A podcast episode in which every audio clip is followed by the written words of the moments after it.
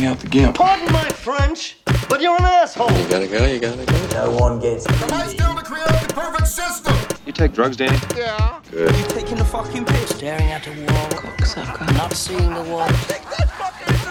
Looking past the wall. Nobody trusts anybody now. If I woke up tomorrow with my head sewn to the carpet, I wouldn't be more surprised than I am right now.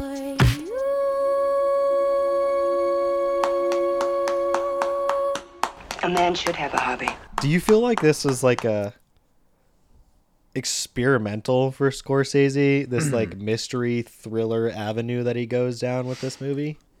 I I could see that. Yeah. I mean, it's different than most of his other movies, really. Like I'd have to look at his filmography, but for the most part, you know, you think of Martin Scorsese, you think of uh, Taxi Driver, uh, Raging Bull, Mean Streets, Goodfellas, Chicago. Nope. Goodfellas, Casino, Casino. um, Departed, Mhm. Wolf of Wall Street. Silence was kind of a weird Never seen it. offshoot one. That's a really interesting movie. I think you should watch it. Yeah. Uh, it's really, really good. I gotta see Raging Bull. I didn't like that one Yeah. as much. You said it was very loud, right? Scorsese has this structure to his movies where it's the rise and fall of a character. Yeah. And that's most movies of his to some degree. But Raging Bull was that way, but I didn't really like the character. I didn't think it was that interesting of a story. It's also been a while since I've seen it, so it's probably not the fairest assessment. Yeah. But I just remember it being kind of meh. And just, yeah, a lot of yelling. Like domestic violence, sort of yelling. And it's like, it's, you know, some things just aren't that interesting. And I think that's one of those. So for me, it just didn't really hit the nail on the head. It was kind of like, I don't know. It wasn't my favorite. Anyway, so all those movies kind of have something, right? Yeah. Then he comes back and does Irishman. Mhm. And then now he's got Killers of the Flower Moon coming out. Yep. So I feel like Killers of the Flower Moon and Silence kind of have this historical telling of the truth or something. Yeah. That he's like going after, but he's he's shedding light on a, a historical event or something. And I think he's really good at that. But I think this Shutter Island movie is somewhere in between that. It doesn't really fit in any of his other movies. I agree with you. When you think of Scorsese, I think of mob bosses, like mob movies, the rise and fall of a character, which obviously there is a rise and fall of a character in this movie, but it's like a complete ruse, you know? Yeah. And it's, it just, it, Shutter Island is almost one of those ones where you're listing off Scorsese movies and you'd forget it that it's Yeah. a Scorsese movie and you'd be like, "Oh right, that's a movie Yeah. that he made, right?" Yeah. Uh, and it's funny that you say like the historical, you know, he's good at kind of taking that historical piece or like almost like a true story because um, Goodfellas is based off a true story and Mhm. you know taking that stuff and then making a movie out of it like Shutter Island was a book made by Dennis Lehane Okay. Lehane I don't know if that's if you say his name right but I was watching uh, behind the scenes on this movie and he was talking about how he wanted to he didn't the the author didn't really know where he was in his life um and he he you know wanted to kind of just like put that on paper and wanted to look back at a certain time where he felt like the country was the same where a lot of people didn't know what was going to go on at any given moment. So he like so he looked at like mccarthyism in like the 1950s and like how you know like we were in the cold war and uh you didn't know whether an atomic bomb was going to go off and you know this paranoia of spies and the paranoia of like MK Ultra and these super soldiers and stuff. So I feel like it's very interesting to see him flip that and turn it into a book and then that be written into a script that Scorsese takes because it kind of got Scorsese hooked on I guess you could say a theme from a time period in which someone wanted to like explain their emotions or feelings in writing. Okay. you know? A lot of layers. Yeah. Which is kind of like this movie. This is just a big onion. It's Yeah. just being peeled back the entire time. Mm-hmm. This was the first movie that I saw where at the end I was just like, no. I like I couldn't accept it. And so spoiler to the movie, if you haven't seen it yet, go watch it because we're gonna dive into this movie just raw. We're gonna raw dog this movie. raw I feel like that's the only way to do It really man. is. And I seriously, at the end, didn't understand it when I first watched this movie in 2010. Yeah, I, I mean- 100% still thought he was a detective. I was confused by the whole thing. I remember not knowing really what was going on. And I would I had probably seen this another time since then that I can't really remember. But this is the first time I fully understood the movie Mm-hmm. and looked I went online and confirmed everything and looked Same. at everything and found some things I didn't see or notice. But yeah. I think after doing some of that research, I appreciated the movie a little bit more. Same. I think this movie's it it's weird because it's disturbing. Yeah. You know, there's creepy images, there's disturbing themes, and on top of that, it's just Martin Scorsese sometimes doing Martin Scorsese shit. Yeah. Like some of his some of his edits and Like classic Scorseseisms that he does with movies where Yeah. like there's pans or quick zooms or it, it's few and far between, but he does still do that in this movie and to me it doesn't work. Really? Yeah. For some for some things. Yeah. Like what I what I'm thinking of right now is in the beginning of the movie, like they will just be having conversations and then there'll be like a quick there'll be a quick pan to something. And then the scene would just continue. So in his other movies, he'll do that, but that usually cuts to another scene or it shows like something important and then I don't know. It I think that style of editing helps with his other movies because those movies have a faster pace Yeah. and they cover a lot of ground.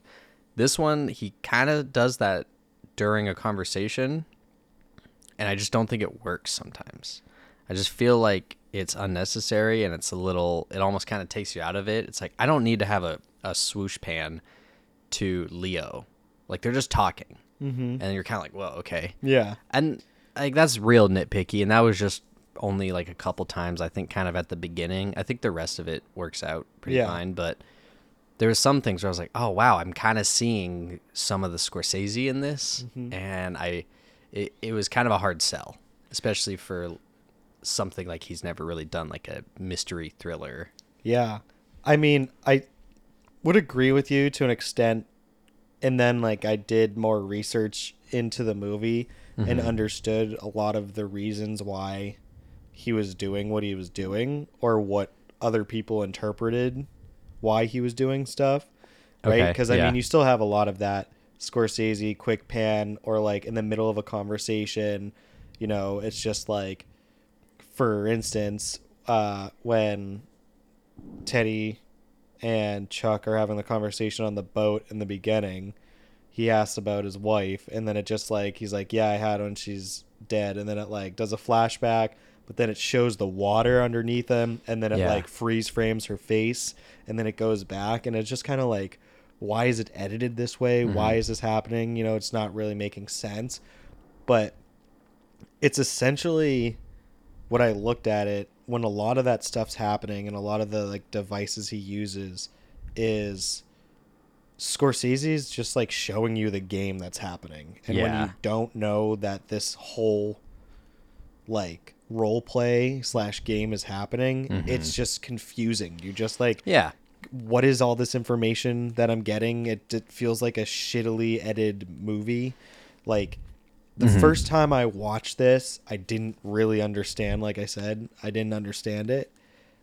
And this is probably the third time I've ever watched this movie, and I just watched it at a, at a complete like a different like the second time I watched this movie, I still went into it thinking, I don't know if he's crazy or not. Mm-hmm.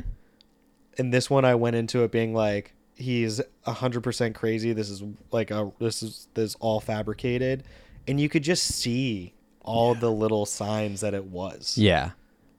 For sure. I mean, it definitely has a lot of layers like we were talking about, but at the same time, he gives you the clues. Yeah.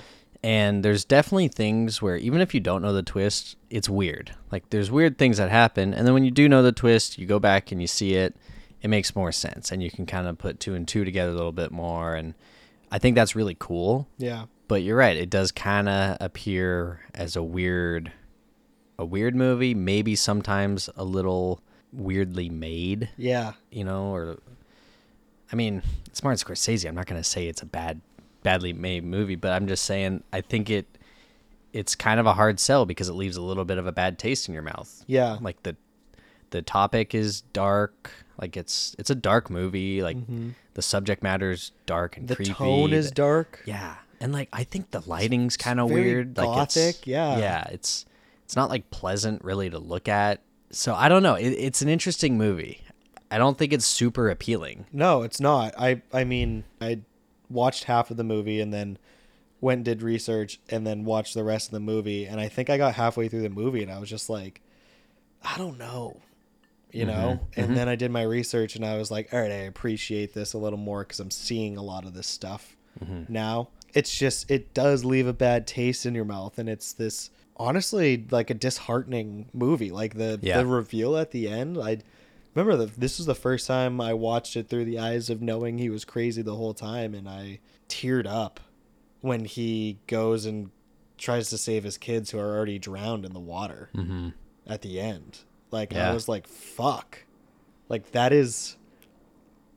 It's just like darker than what we're used to seeing Scorsese do, but Scorsese has done dark stuff. Like he's doing mob hits. People are just like Yeah, but it's not kids. It's yeah, it's yeah. You know, it's not. It's not breaking down the psyche family, of yeah. a human, right? Yeah, like it hits harder. It goes. It really just goes somewhere that nobody wants No. anything to go, and uh, ultimately, it's a movie. It's entertainment, and it's kind of like what the fuck. Yeah. But is he gonna be that mentally ill from any other experience? Yeah. I mean, You know, like what's gonna what's really gonna trigger that and make the audience believe like yes, he was a normal or, or like a mentally stable person who like flipped a switch and now they're you know trying to merge him back. So I I, I get that, but Yeah. it it's just heavy, you know. I mean, even just all the flashbacks of like the concentration camp stuff. Yeah, It's fuck. it's a lot. Yeah, It's there's a lot of imagery that's just like that you are Fuck. forced to watch. Yeah. Like seeing the mother and daughter like frozen and then Ugh, it's like you know she's gonna open her eyes at some point and then she does and it's like fuck I don't want to watch I don't want to see and, that. yeah, and just like the bo- like the piles of bodies Mm-hmm. frozen and it almost looked like the thing. it did look like the thing. When you watch this movie and you do it through the eyes of understanding that he is mentally ill from the beginning, like it, it just makes so much sense. Like it doesn't make any sense why he meets his partner on the boat there. mm-hmm. You know, A lot of things don't make sense. it just that he shows up and the guards are all looking at him and they're all like tense. You know, everyone's just kind of like there's all just these little breadcrumbs of stuff. Like Chuck, aka Doctor Sheehan, is just like always like giving the other like people looks, and it's just you can all just see it happening in front of you, yeah. and you almost don't want to believe it because that reveal leaves you feeling like a crazy person. You're almost like, whoa. Yeah. Like you feel exactly how Leo or Teddy feels in that moment. You're mm-hmm. like the whole, your whole world's Like, crashing down on you. what? That you're just re- like literally repressing all of this, mm-hmm. which is crazy. I want to know how you just feel about this movie. Like, do you, do you like this movie? We've been wanting to do this for a while. Like, we've had this as a yeah. as an option. I think even since like last year, like this time last year, we're like maybe Shutter Island. Shutter Island in like November, I think we Yeah. were talking about, right? Yeah. Like we finally done it. So I think it's just gonna like get skipped ahead to one of our categories, but like this isn't a desert island movie for me. Not at all. And I said it's like it's a good movie, but like I said, I've only watched it three times maybe, mm-hmm. and I just it it's probably gonna be like another three years until I watch it again. Yeah. you know, yeah. it just is like you said, it's dark and it's. a- But it's there's not, a like, gothic tone fun. and it's yeah Like there's there's several dark movies that are fun Yeah. or just more palatable. Mm-hmm.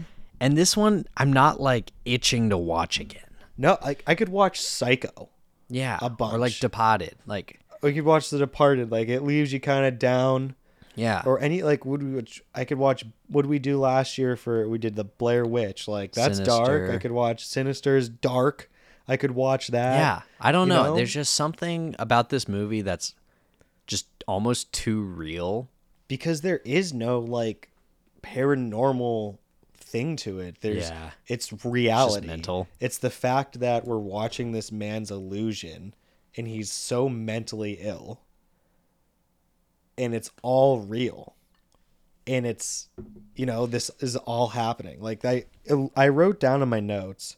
I said, "Isn't it crazy that US medicine conducted lobotomies and it's used as a horror device in movies?" Like Yeah, one who flew over the cuckoo's nest. Mm-hmm. A lobotomy in any sort of asylum or movie that has to do with an insane hospital or a mental hospital is end game. Like there is no there's no coming back from that. This was actually mm-hmm. procedures that we do or we did and it was crazy. Yeah. Like that's it's insane to think that's what we did to mentally ill people. yeah, And so like yeah, it's dark as fuck. yeah. You know, there was no coming back from it.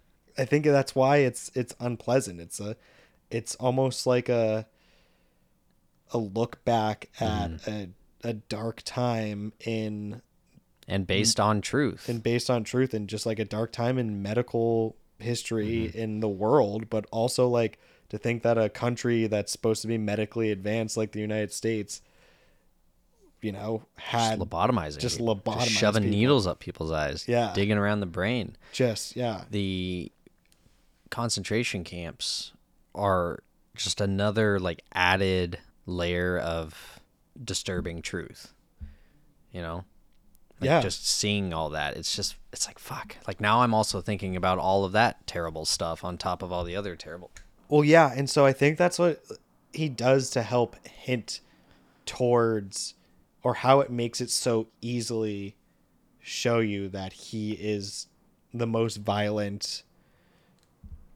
patient at Ashecliffe. He mm-hmm. has gone through a war.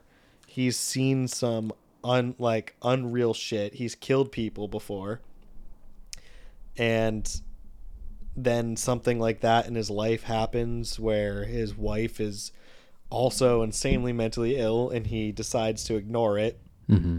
and then she kills their kids and he ends up killing her and it just like snaps him. Yeah. To the point where he needs to create an entirely different narrative of his life mm-hmm. in order to live. Yeah. And when anyone reminds him that he's actually Andrew Laeddis, he beats the fuck out of him yeah and just get like meant like violent. he can't he just he can't do it i have i have a short description of this movie explained Yeah. Andrew Laeddis is a U.S. Marshal whose wife, Dolores, is mentally unstable. In spite of people's advice, Andrew chooses to ignore her condition, and one day she drowns and murders their children. He is overtaken by rage and kills Dolores, and the incident makes him lose his mind. Everything you just said. He's admitted into Shutter Island and is treated by Dr. Cawley and Dr. Sheehan for two years.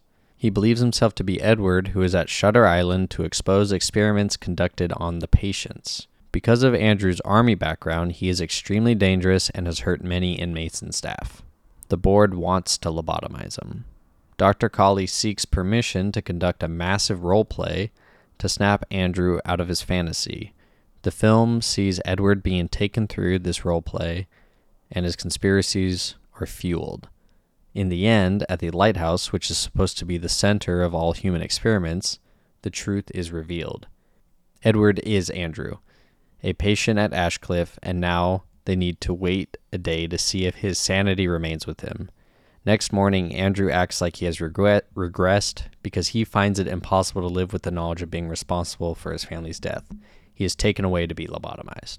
I think that's also a point of contention is just you hear Andrew Laeddis so much and you hear or a point of confusion. You and you hear Teddy, Edward, Leo, Yeah. as the marshals talk about Andrew Laeddis so much. It's kind of hard to see him as Andrew. Leonardo DiCaprio is Teddy or Edward Daniels. Shout out Daniels, baby. He is Teddy Daniels. He believes that his wife was killed in an, in a fire in their apartment because Andrew Laeddis, who was a fucked up mental pyro, would work at different apartments or work at different buildings as maintenance crew and decided to light different places on fire. And so he mm-hmm. blames the death of his wife on Andrew Laeddis, which they have someone play later, and he describes him as this foul, you know, six foot tall, mangy guy with a with a scar across his face Yeah. so that's what's so fucked up about this. And we have run-ins in in his fantasies. Teddy comes across Andrew Laeddis, who's Yeah. this completely different character. He, like so it's personifies confusing. him. Yeah. yeah. And so And this whole Andrew Laeddis thing gets thrown at us, I think, during maybe the storm. yeah, And he talks about he he's telling his partner Chuck yep, about like Andrew Laeddis is here. Andrew Laeddis killed my wife, but that's not why I'm here. It's because he's missing. I don't. It, He's- he yeah. starts telling stuff that doesn't really make a whole lot of sense, No. and it's like, but you were assigned here. Like it just there's plot holes, and it just kind of is like that doesn't make much sense. But it's he's just making up this story. it's like just fabricating stuff to repress pain. Mm-hmm. And Andrew Laeddis is an anagram of Edward Daniels. So his brain's even doing weird shit like that. Also, the part of the game that they're doing or the uh, role play that they're playing is that he's there to investigate Rachel Solomon. Is that what her name or is Yeah. something like that, which is an anagram for Dolores Chanal, which is his actual wife. Mm-hmm. And so, yeah, I mean, there's a lot of symbolism going on in this movie too, and a lot of like crazy shit that's happening. That once again, Scorsese is like putting these breadcrumbs in front of us, Yeah. but unless you you've seen it and you know what's happening, you don't really understand just it. like what? Um, a lot of what I looked into for this was this theory that there was actually no storm that happened while he was there, and that the part of the role play, because they knew that he was off his meds, they could use the storm as a device to keep him on the island, to know that he was never going to be able to get to the ferry to get off again.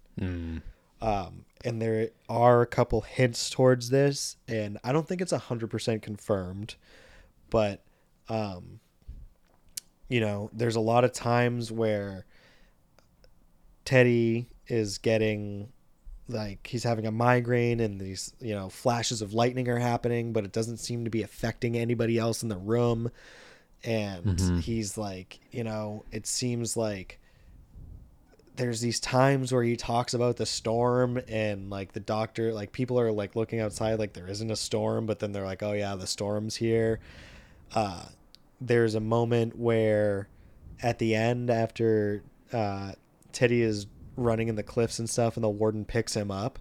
The warden talks about you know you're you're as violent as the storm that's happening right now. Yeah. and like there is no storm. It's a it's a sunny day.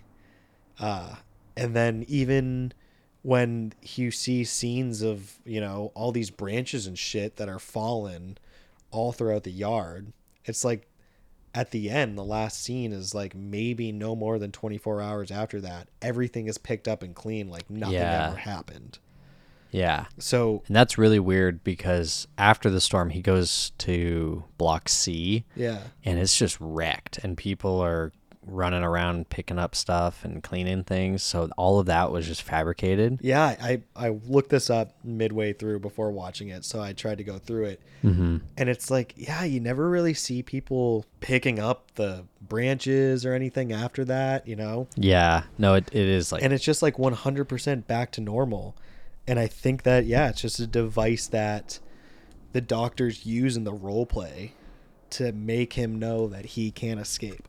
Which Yeah. is crazy. we also talked earlier about clues that Martin Scorsese leaves, and I think we could touch on some of those. There's, I feel like there's quite a bit, but we we did mention like the guards at the beginning when he was coming off the ferry, like they were definitely they were uptight, dude. They were like grip. They were mean mugging him and mm-hmm. gripping the gun. And he's like, he asked the deputy warden, he's like, "Why are your men so uptight?" He's like, "We're all a little uptight right now." And it's like because the most violent, dangerous patient is loose. is loose and they're playing a game. Like, Yeah. these guys have to be ready to like gun this man down because if he gets a gun, he's military trained. he handed he the gun over right away. Yeah. I mean, granted, we find out later it was a fucking fake gun. Yeah. But I mean, if he grabs one of those M1 Garands from those guys, like he could Mm-hmm. fucking kill probably at least 10 of them and run away. And Yeah. then he's in the woods just, you know. Yeah, He, just he has one of those guns and someone triggers him to be Laeddis. He's like, oh, I'm not. And he just starts going off. Yeah. They're all, they're all kind of just, it's a scary fucking time. And honestly, I'd be terrified to be Dr. Sheehan or Chuck. Just when we were talking about handing over the guns, Chuck is just fucking with his gun. He's not a marshal. He's not a cop. He's a doctor, so he doesn't. He doesn't know how to handle a gun. So that was awkward and weird. And he ends up handing over like the holster and everything. you yeah, know? Teddy kind of gives him a look Teddy's like, dude, what the hell? it's kind of a suspicious look like, what the fuck's wrong with you? And I feel, I'm sure a lot of the guards are like, oh fuck, here we go, right? Mm-hmm. Like, he's gonna realize that this is, you know, he's gonna snap at any moment, and he holds it together. Yeah. I feel like it's a big sigh of relief for the external part of the experiment right there when Right. he doesn't do anything. and also just like that's his psychiatrist for two years. Like Yeah. he knows that guy, but he's just I know. he's I, playing a major role in this just Yeah. right up front because if that doesn't work then nothing else will so I, it makes sense but it's just such a gamble it's disheartening at the end when he's like, Andrew, you I've been your primary psychiatrist for two years. And also like, don't get me wrong, I love Mark Ruffalo. He's such a good actor that he's bad at acting like a detective as a doctor in this movie. Like when you're watching it, you're mm-hmm. like you're just so bad at acting like a detective right now. yeah no like there's you can kind of see it. it was definitely a little corny but maybe i don't know maybe it's deep enough to be like that's him purposely acting bad because Just- he's not actually a detective or a marshal i don't know so there's maybe that maybe it's like the 50s thing that it's always going to be like Just, just, always a calling him little boss. just a little cheesy like yeah what's what's next, boss? it's like dude i don't feeling? even know you Yeah. I just met just you. I met you on loyalty. the boat. I didn't even met you in the yeah. i met you on the boat in here yeah They're fucking poisoning my food in Boston and giving me all these neurological cigarettes. He's losing it dude he was spiraling bad he was.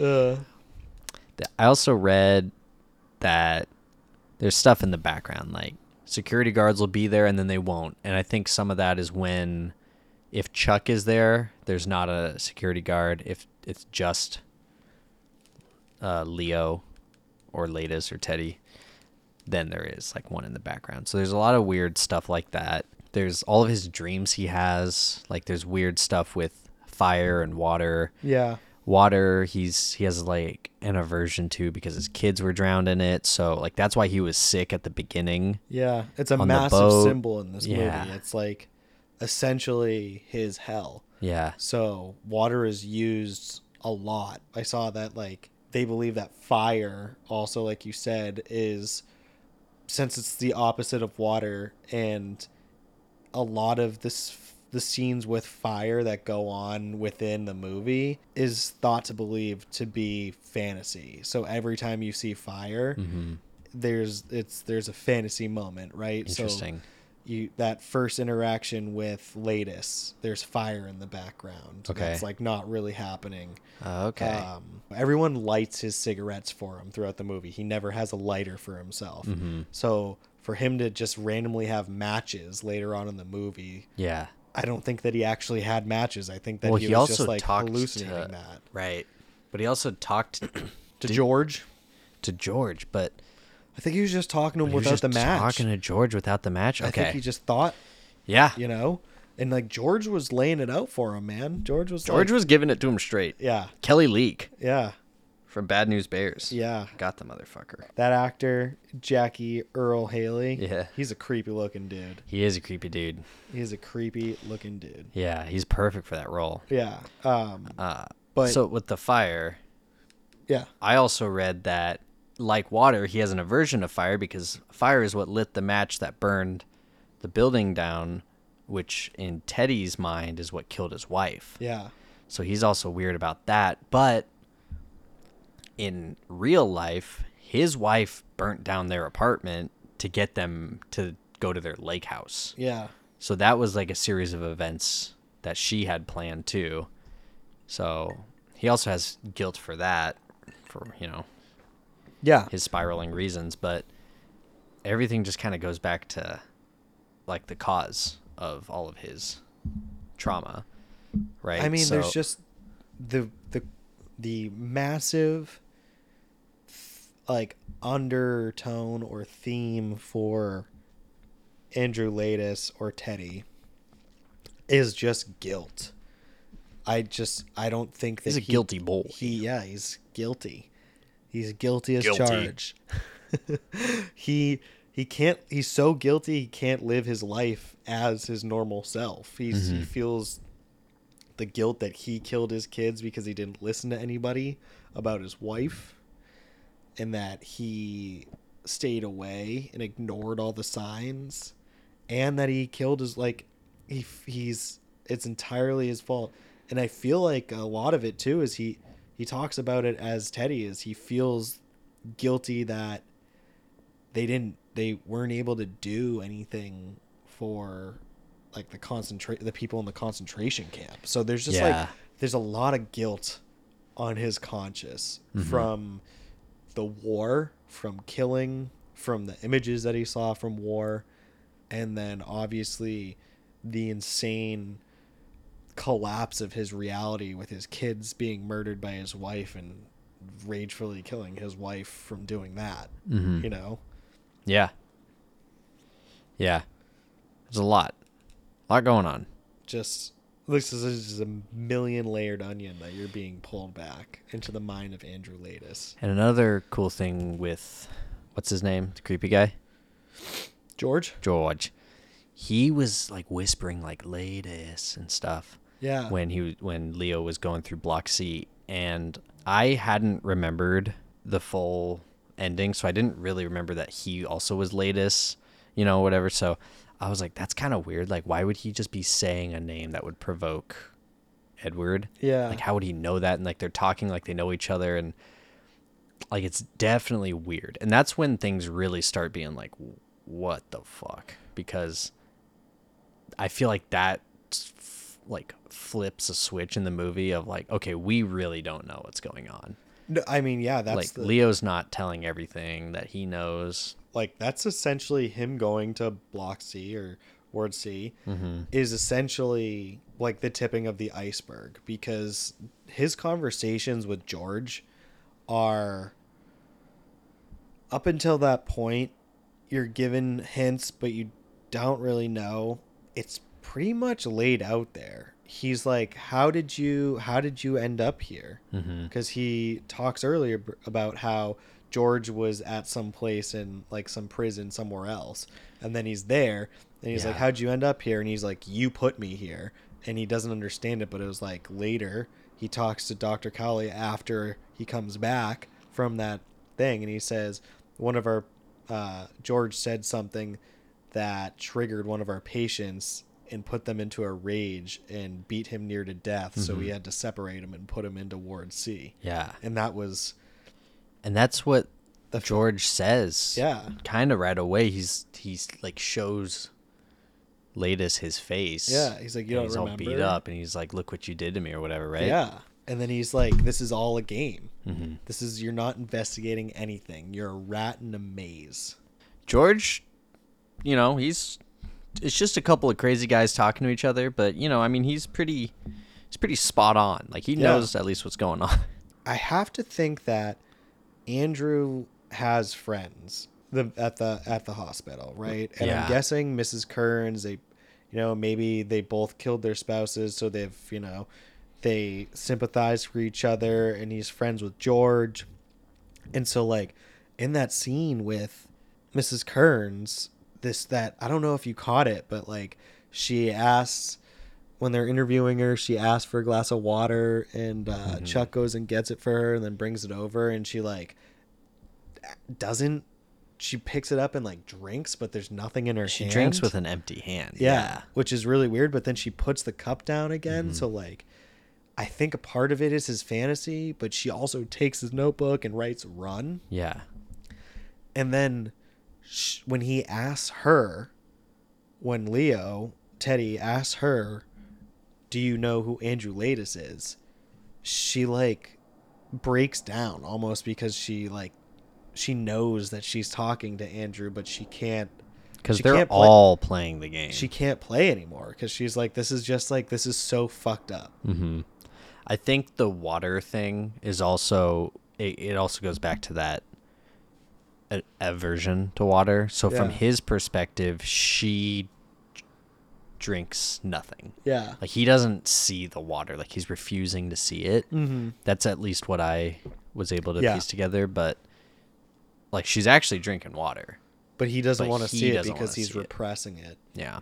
Yeah, And then also when he shows Chuck the notebook that says run, it's just pouring rain and water's just pouring down on it and and spilling. yeah, Kearns Kearns is it? Yep. Is that her trying to tell Andrew Laeddis to run to prevent him from being lobotomized. Lobotomized? I believe so. and I think that's similar with the girl, the very, very creepy old woman at the beginning when Yeah. she's doing the shush. Yeah, I, I looked that up because I wasn't entirely sure. And with one Reddit theory thinks that she's a lobotomized patient, which I agree with because she's very docile, right? yeah, She's signaling him like to keep quiet or else you'll end up like me, like yeah. shushing. You'll end up getting lobotomized. And I think that that could be it, but I also had the thought that she is shushing at Teddy because she knows that it's Andrew Laeddis, and the only way she can really perceive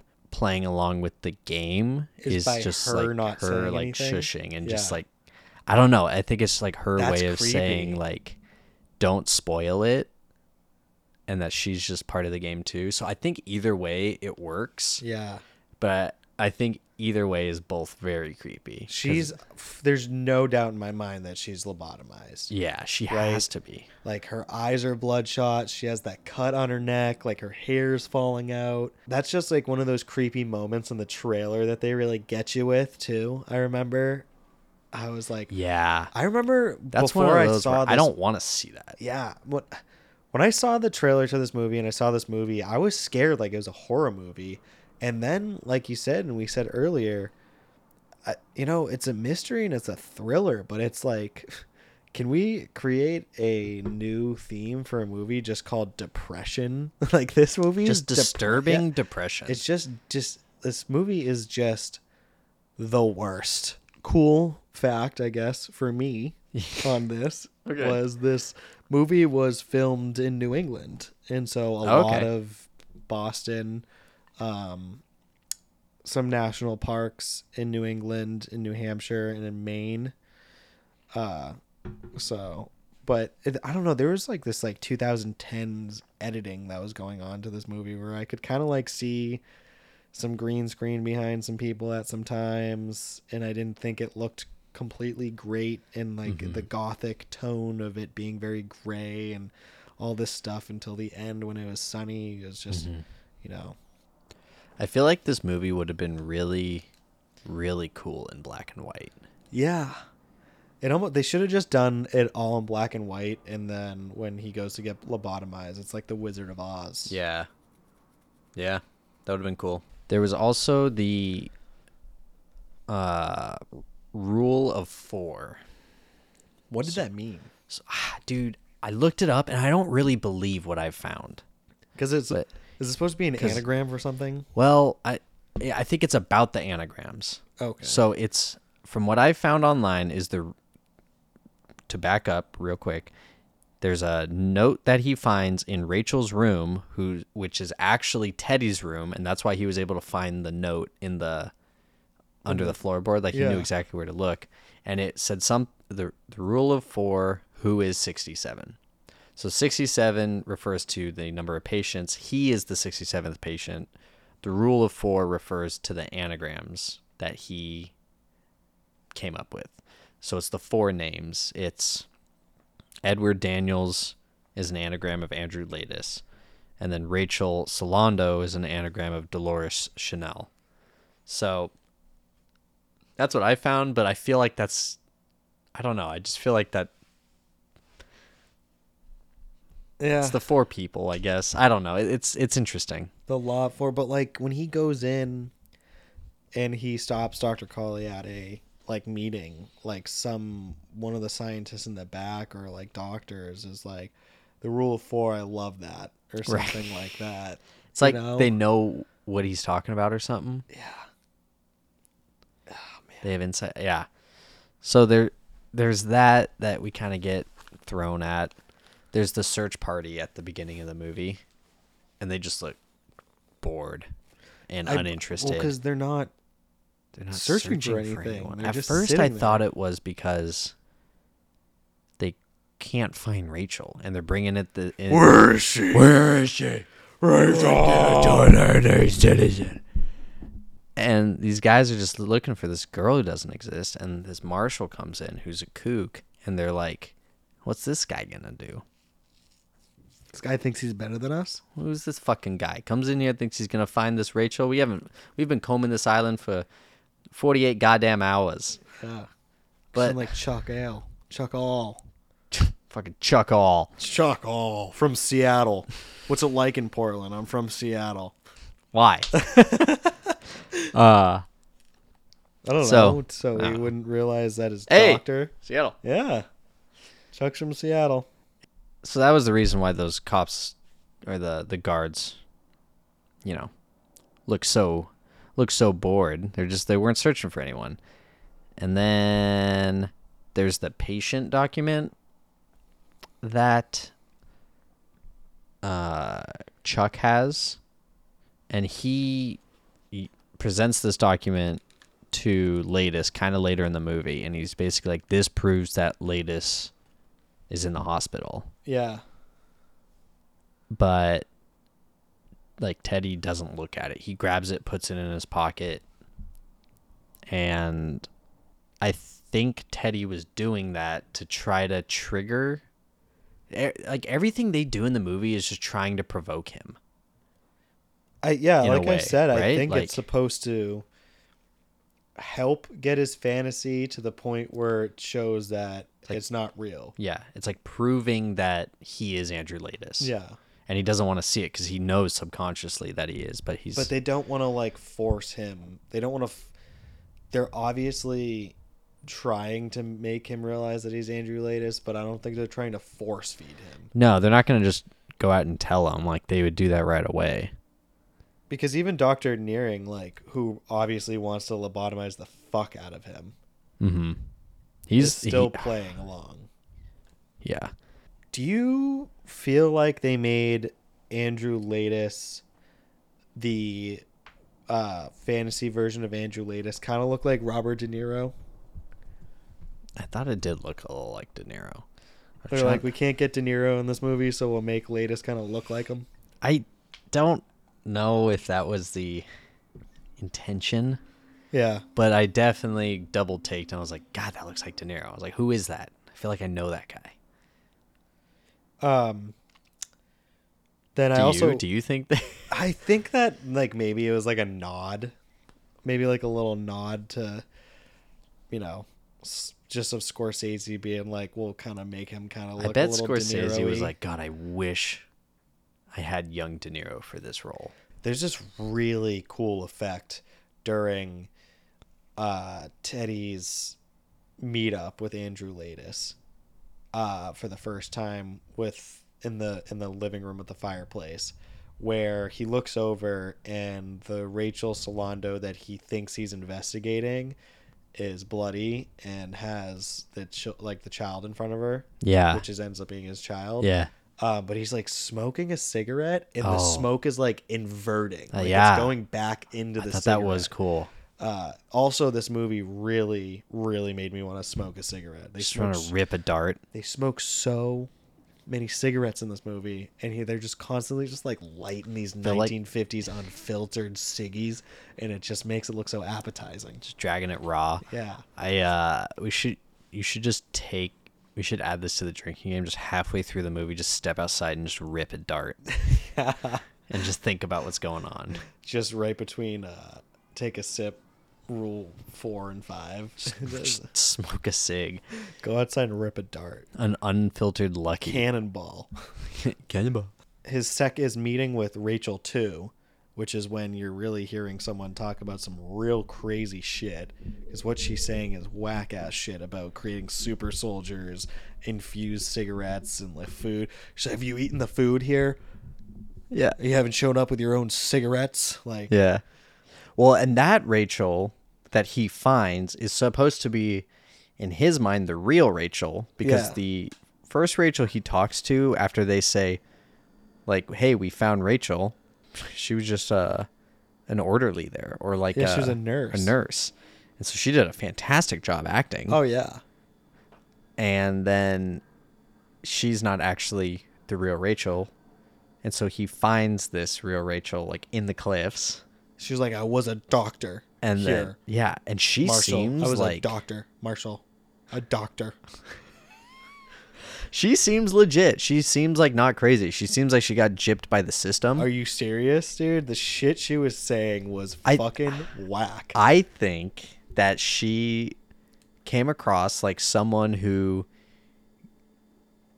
got screwed by the system and got stuck in the system and you know developed t- crazy tendencies out of it and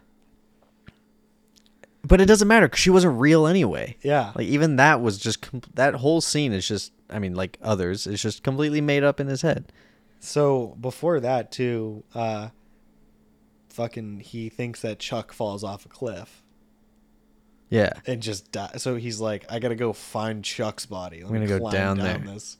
Yeah Right? like just a and like the cigarette was perfectly on the side of the cliff and then all the rats come out and that was weird too Scorsese. Scorsese's like, we just gotta put rats in this. i didn't get the rats there's a ton of rats Because like I think it was maybe the the parallel to he was a rat in a maze and it's starting to like unravel that, you know, he's not not everything is as it seems and he finds this cave and the whole the That whole cinematography of the conversation between them where the fire is taking up most of it and she's talking to him and she's like you know, and then Palsy comes on uh 36 hours later and he's like putting his hands next to a fire but there was no fire going on. He's just cold. Yeah. Like he's just shivering. Yeah. I don't think he I don't think he or he's having withdrawals. Well, in- like that fire isn't happening. yeah but in his mind if the fire's happening he'll feel warmth I just it's not ha- it's just it's not there, dude. I, if i i my rebuttal to that then is he's he's having withdrawals from his medication. yeah right? It's just, sh I don't know, dude. She said some real fucked up shit, and I was just like, this really gives it away that he is lost. like it. this is what he wants to hear yeah, I think the cinematography in that scene was actually pretty cool. I kind of liked the flame taking up a lot of the screen in a way. I just felt like it was a little claustrophobic Yeah. and kind of gave the sense that he was a little trapped. But I, I thought it was just kind of cool, like seeing people like because they had a very, very intense conversation between each other, and the only thing in between them was like this fire. But I guess that's also symbolic of like anytime we see fire in the movie, it's fake, right? Yeah. That's what you were saying. Yeah, it's like So it's like or this whole anytime thing. there's a fire going on, uh, it's a fantasy. Although, uh, I don't know that he fantasizes if he blows up Dr. Cawley's car because Dr. Cawley says you blew up my car. And seemed a little pissed about it. Yeah. Also, not to be a stick in the mud, but in the beginning of the movie, when he goes and visits, when he visits Naehring, Naehring's just sitting in front of a fireplace, Yeah. and like that's a real scene. That's real because he's he brings up Naehring brings up something about how he has great defense mechanisms. 'cause Yeah. Naehring's kind of like a part of it, but also fucking with him a bit. Like, and he's like posing as, he's like trying to come across as like a ex-Nazi, right? Like that's I don't part know of the what act it is. I don't know what he is, but I think a to part try of to that trigger him. Uh, yeah, that's what think, I thought. I think a part of the guilt that Laeddis holds is that anyone German he probably just thinks is Nazi because there's one part where he thinks that the place is run by Nazis and communists and they're yeah, creating ghost soldiers that are going out and doing like that's what that that's what Rachel's that's saying in the okay. cave Yeah, and it's no, I, yeah, that that whole shit. Yeah, I agree. That's wild. and that's it. You're like, you should have heard what she said. It was so there was there was some stuff that I don't know, man. But like, there's also some stuff like I don't know, man. That could I don't be know. true. I don't know. There could be Nazi ghost communist soldiers. Uh, I think I I like. I really do like the warden who is uh, mm-hmm. Ted Levine. Is that what his name is? Yeah. Uh, it puts the lotion in the basket, or else it gets the hose again. Was he wearing makeup? They make him look a little older. I think he's just an older dude. Just older, dude. Okay. Yeah. Um but I liked that conversation with him cuz it was like right after he crawls out of the cave and they f- just kind of find him there and he gets in and like the warden's playing along Mm-hmm. with letting him run around, but like how many bouts do you think that Andrew Laeddis and the warden have gone into? Like they've probably fought. Well, we also see the first time Laeddis has his migraines, which force him to pass out. Yeah. and then he's like waking up and the orderlies are helping him in into his bed or cot. And he looks at the door and he sees the warden. He asks who that is and they tell him who it is. And he makes some joke about him being like an asshole or something. But it's like how like why have we not seen the warden like first thing? Why was he not Cuz we saw the deputy warden who was yeah uh, but like why like if you're a marshal coming in John Carroll Lynch.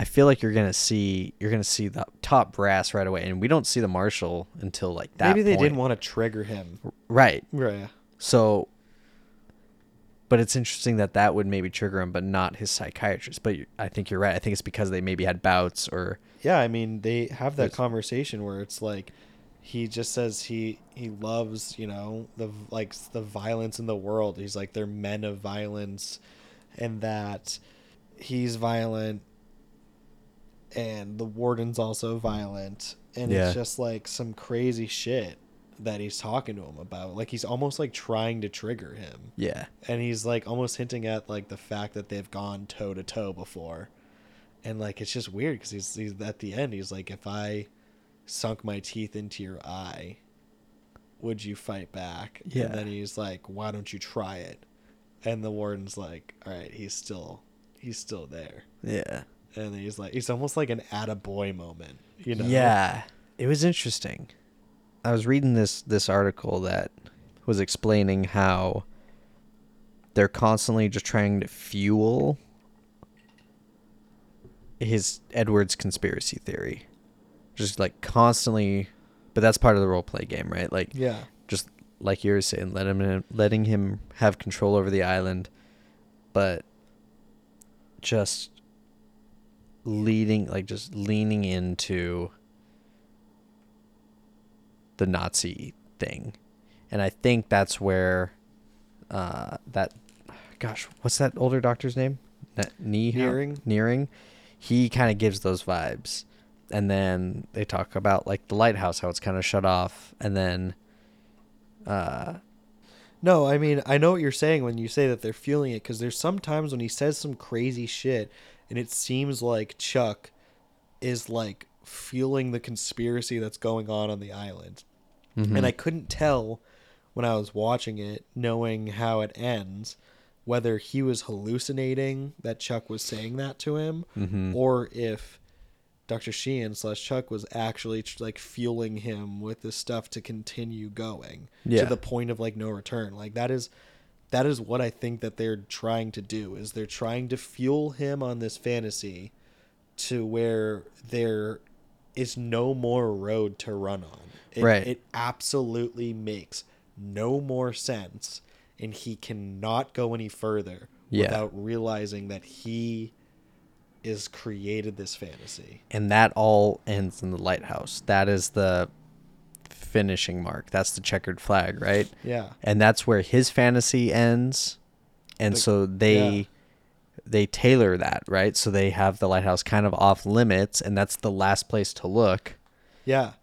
And does George talk about the lighthouse? Is that where he gets Uh, the idea? He does. He ta- he says that that's where they go and So I do wonder if, like- and the surgeries and stuff. Yeah. So I wonder if George was like was he told to say that? Is that just kind of I wonder if that's well, I guess I mean like lobotomies are actually performed on the island, right? So I wonder if it really does happen. Yeah, in the lighthouse, I'm pretty sure. So it does actually happen there. Yeah. So Laeddis subconsciously knows this and as his and he knows that that's or he feels that's not right and that's why his alter ego Teddy What's going on in there? Was that a good Teddy That was pretty good. Give it to me one more time. What's going on in there? And and so like he knows that's the finish line and everyone else does too. So it aligns. Like both of his stories, that's where he needs to go. Yeah. And then there's just Doc in there. Dr. Sheehan walks in and is like, I've not your partner. I've been your primary for two years. He grabs the gun. And for a split second, you see him shoot Dr. Cawley twice. Yeah, and you there's get like the blood and then just and he's it's the smoking unfazed by gun, it. and Yeah. they're like, Andrew, don't do this. Come on. And then he, like, I thought a really crazy moment of the movie or two was when he breaks the gun. There's like water coming out of his hands yeah. to show like the reality falling apart, the symbolism of his guilt. You know, Yeah. what's crazy is he was actually a U.S. Marshal, but as Andrew Laeddis. Right. So And- that that aspect of his charade Yeah, like he had grounds to behave the way he did like it's not like he was just making up being a detective he wasn't just playing it like that's that was his past life yeah. It's and then you get the whole the whole scene of the reveal of what actually happened that day. yeah And it's dude, it's like fucking devastating. It kind of made me tear up. i kind of wish throughout the movie when we do see those flashbacks i wish we saw less of them or if not less of them we saw quicker blips of them because i feel like at the end when they do this explanation they go through everything again. You see you see basically all the same shit. Like you Yeah. see him go through Dachau, you see him right? Yep. and they and then you see him go to his lake house. You don't see it stitched together though. you you don't, but I feel like I feel like it just felt very repetitive. And having it be the ending where everything's pieced together, it's still effective and it's still like you're saying like it made you tear up, like it's still like fucked up. But I just feel like we saw that imagery so much throughout the movie that it it maybe could have been a little bit more effective if if we didn't. But it it is cool seeing the difference between like how he remembers it in his dreams or in his visions versus reality. But I don't know, man. I, I got a little tired of seeing Michelle Williams being cuckoo, and Yeah. psycho, and creepy. Uh, this is also the same year that Inception comes out, and he just has another manic depressive wife Yeah. with like a lake house scene and his kids, and I like maybe it's because they came out the same year, but I would always get the memory of those two movies Oh. and that scene kind of mixed together. Not that she kills the kids in Inception, but like it's kind of the same setup. There's a similar way, vibe. right? Yeah. I mean, it's like a it's like a broken family with a wife who went crazy, uh-huh. and he's dealing with alternate realities, basically, Yeah. which as a coping mechanism, Yeah. in a way. Before we get to the final scene, he realizes he wakes up. He says what's wrong with him. He says he's Andrew Laeddis. He has all this guilt. He let because he didn't, you know, follow the signs that his wife was manic and depressed. She killed his kids, and therefore it's his fault. And then he killed her. and he's like, "I'm a loser, baby. So why don't you kill me?" Uh, and it's fucked up. And then we get the final scene of he's sitting there and uh, Dr. Sheehan sits down. It's the he- next day after the reveal. Yeah, they give him a full day, right, to see. Give him time to settle in and see if it sticks. Yeah. Um, and he sits down and hands him a smoke, and he's like, uh, "So, what's our next move?" Right? Yeah. Which is kind of a misleading question. Which he so do you think he purposely asks, "What's I- the next move?" To see if it triggers him back to Teddy, or to see if I think so. I mean, because if Chuck is sitting down next to Teddy, you're not going to ask him, like, are you Laeddis or are you Edwards?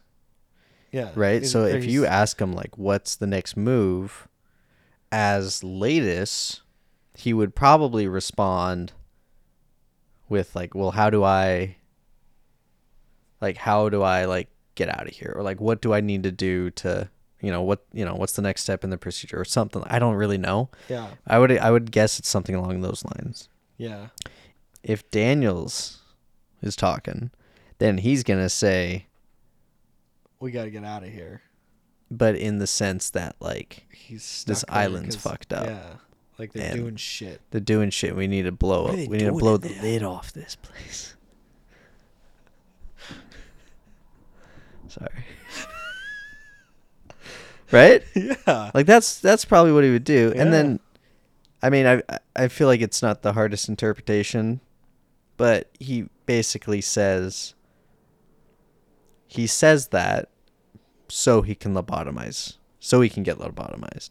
But in actuality he really was cured or his split personalities were merged back into Laeddis. yeah. So I was gonna ask you. You know, you get the, you know, how do we get off this island, Chuck?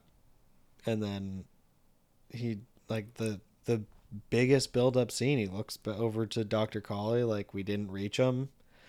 And so Dr. Cawley's obviously upset and is like, "All right, Naehring, you can do your lobotomy." And you get that You know, this place makes me wonder Yeah, what's that, boss?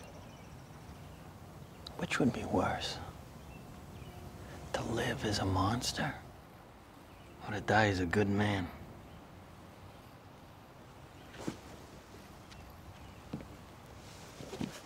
Teddy? Sheehan is like, wait, What? what? and he just gets up And then he's he- like, fuck. I like I, Sheehan understands. So that's what I was gonna I ask think. you. Do you think that he was cured Mm-hmm. and that he faked it to get lobotomized because he could not live with being Laeddis? I think so. I don't think I could live with my wife killing my kids and then me killing my wife. Like, how do you move on from that? Because as mean, Daniels, he was saying like, "I'm not here to kill Laeddis." Like that's, uh, I think, maybe another part of his psyche that's just trying to survive. yeah, it's. I mean, it's. It's a devastating And part of the movie. I think that Yeah. e- even more than the kids dying, which is fucked up. I think it's more devastating that line that he says is essentially saying I am cured, but I'd rather be mindless and die a good man. Yeah. So it's I mean it's just it's just it's a, it's a heart sinker. It really is. Yeah. It's fucking nuts.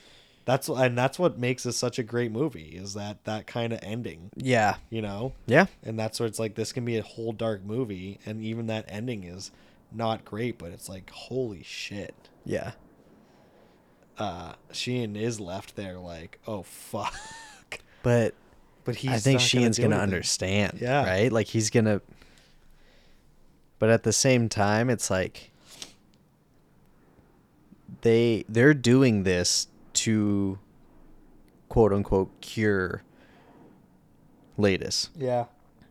and they were successful in doing that unbeknownst to them but if like sh- if they did know that it was successful are they going to do this with every patient it's not going to work with every patient is it you know like who is it really serving No, I think Dr. Cawley says that uh, he doesn't believe in a lot of Western medicine because he doesn't think that you, you you know you can't just like give somebody a pill, Yeah. put them in a corner and they're gonna be better. You need to really dig deep at what's at stake with their brain and Yeah. try to find that like he's almost more of like I mean he's a psychiatrist but he's like a therapist in the way that he doesn't just want to do procedures. It's not just straight Western Yeah. medicine. It's it's you know more of a spiritual approach to Yeah. it, which is it's crazy because they leave you with, dude. Uh, ben Kingsley is kind of like a, you know that the term like, like a false narrator or just like you, you can't trust the narrator. I Oh, forget okay, what that yeah. term is. It's like he's like a like a false idol or something. He's like a ah, that's not the you can't like a a antagonist that you can't trust. You, he fits that like you think he's evil kind of the whole movie. Like he's up to something no good but he's really nice. Yeah. He's actually just trying to get him through this without getting lobotomized. Yeah. So it's just like you know it's hard. But he got him through it and he still just wants to get lobotomized. Like Yeah. can you imagine wanting to get lobotomized? Dude has some serious traumas man. He literally yeah. I could not. I'd rather just try to attack a guard and get shot. Like Yeah. that's really what you should do. yeah. Fuck dude. Did you know that the title Shutter Island is an anagram? I didn't for truths and lies? wow anagrams Anagrams. This movie was made with a budget of 80 million um, and worldwide got 295 million.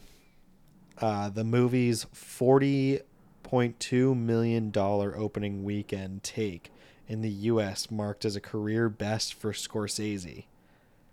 Uh, and it went on to gross uh, 295 million worldwide, making it the highest grossing movie of his career that was later surpassed by The Wolf of Wall Street. Yeah.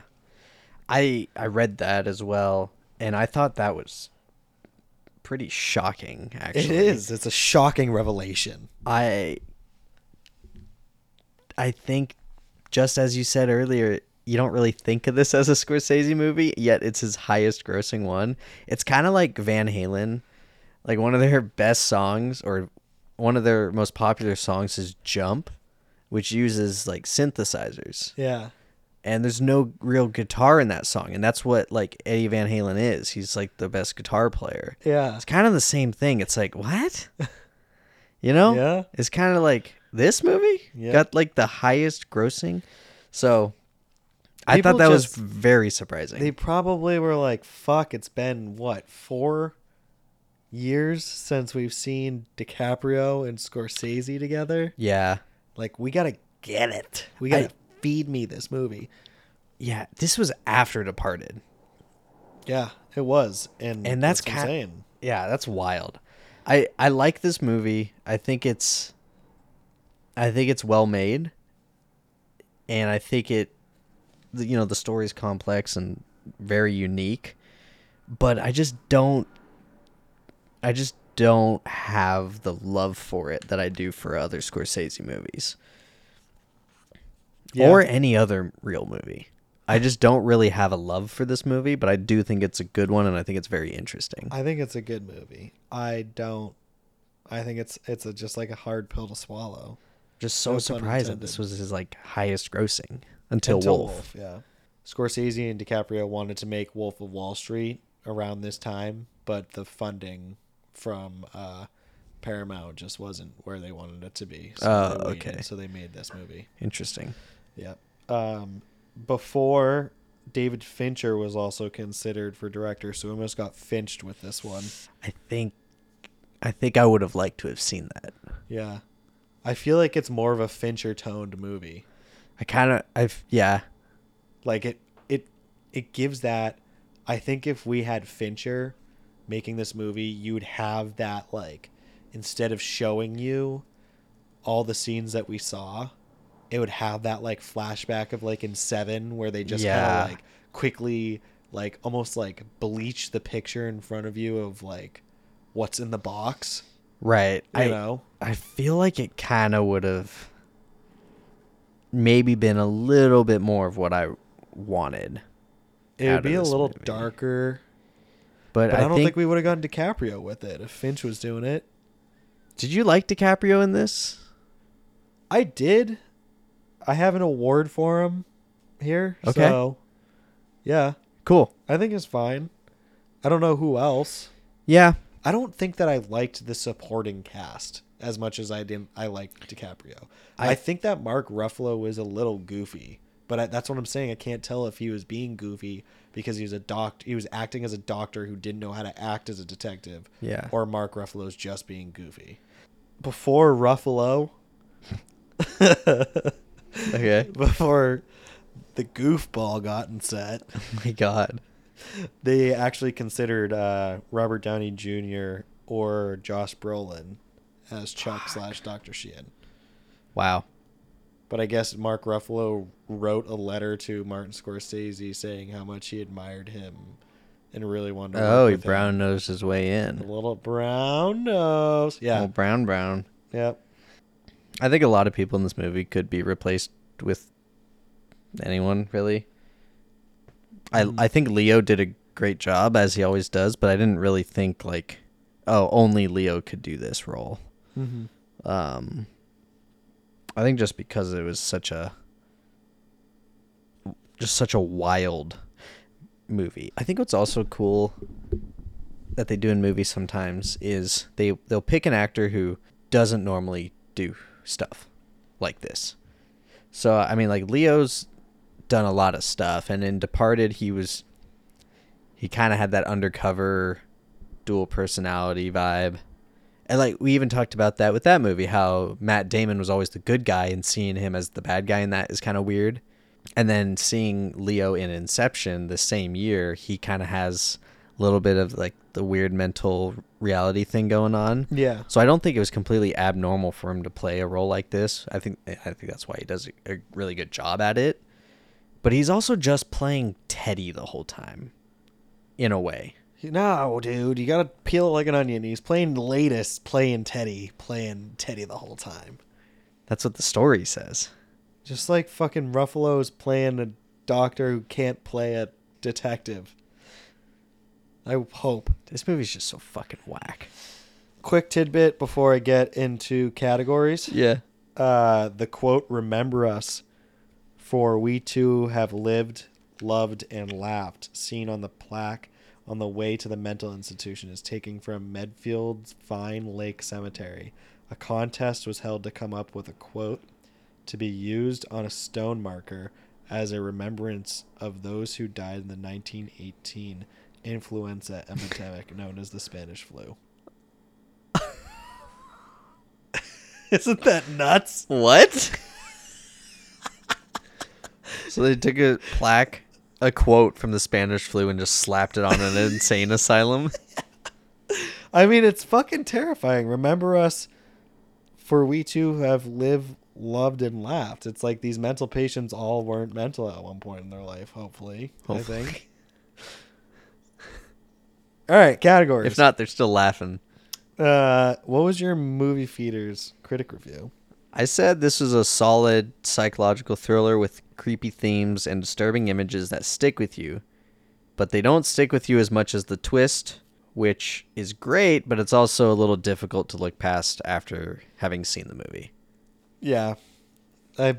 But I think- something similar. I think from what we've found, it'll be interesting to like rewatch it to like look for those things. But it's a different viewing experience. Like you can't just watch this again and expect to fully enjoy it. I feel like you watch it for the first time and you enjoy what you get out of it and the twist. And the next time you, you watch, watch it the second like- time with some background and you're and you're like okay, now I'm kind of seeing what this movie's doing. And I think that's the way to watch this movie. I think if you just kind of go into it, it's going to be like okay. Yeah. Uh, I said that the first time you watch it, it makes you feel crazy when the big reveal hits. You feel exactly like the main character does, which is terrifying and astonishing at the same time. Yeah. I agree. Um, if you could only say one quote from this movie for the rest of your life, what would it be? Why you all wet, baby? oh, dude. It's that's fucked up. That's fucked up. what do you got? That's like the beginning of the end for him. Quote I'd use was, uh, "What would be worse, to live a monster or to die as a good man?" That's what would you rather do? live as a monster, baby? Right? You know why? I'd Why? be monster mashing. I do the monster mash. It was a graveyard smash. Monster. Monster mash. Scale to A to Z. What would you rate this movie? Uh, M for Monster. mind fuck, or L for lobotomized.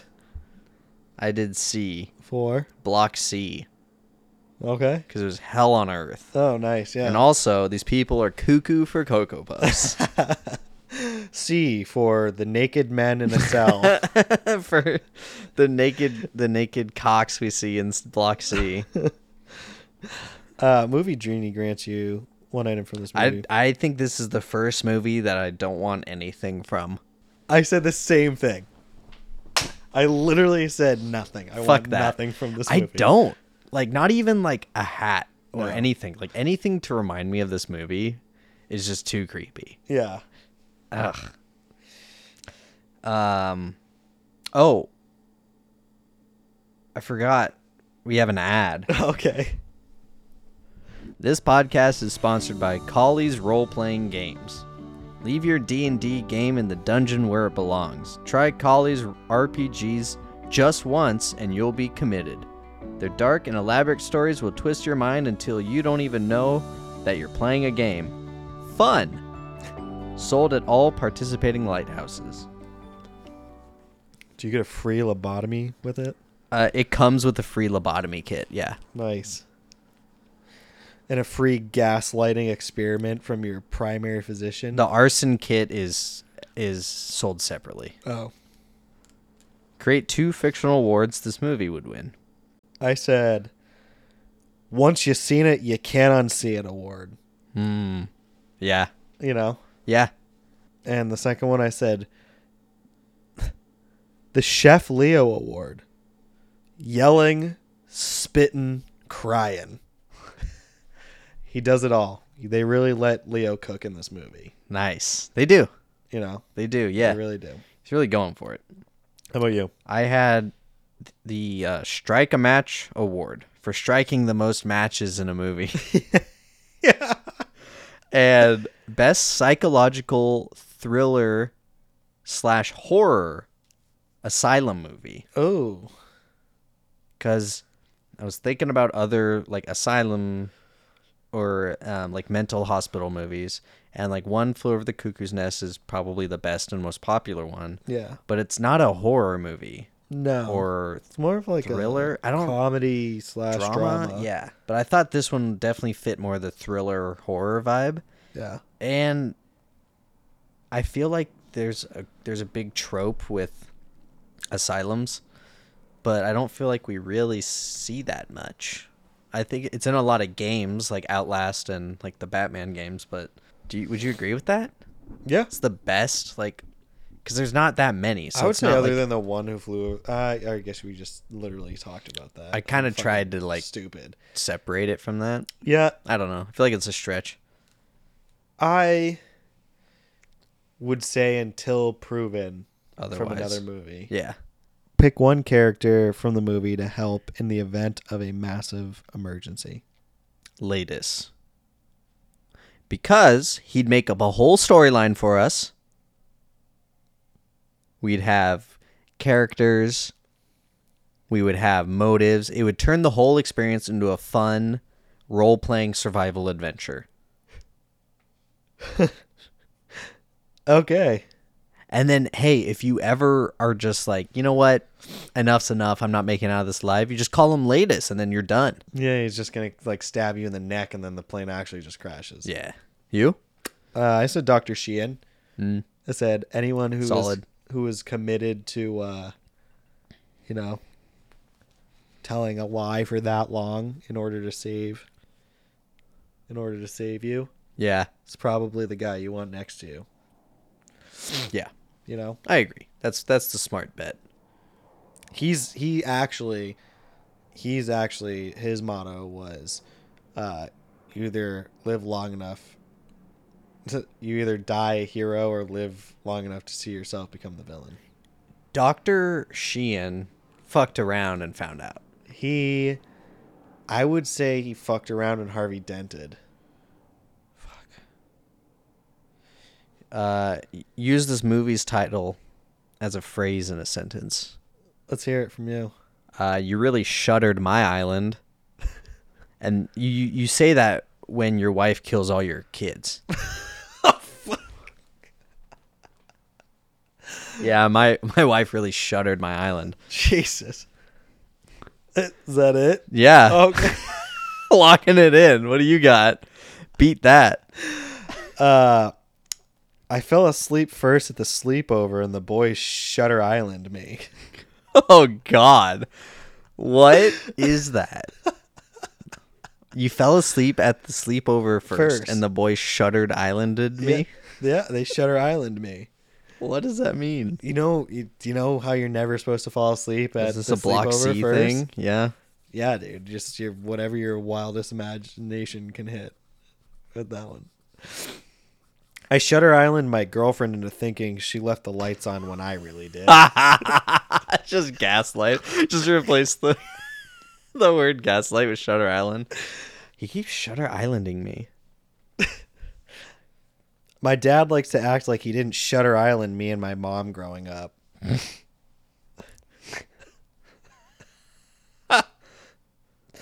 I had to Shutter Island my wife after she keep forgetting to close this fridge door. Did you hear the news? Uh uh Sounds like they found him down by the railroad tracks on Shutter Island.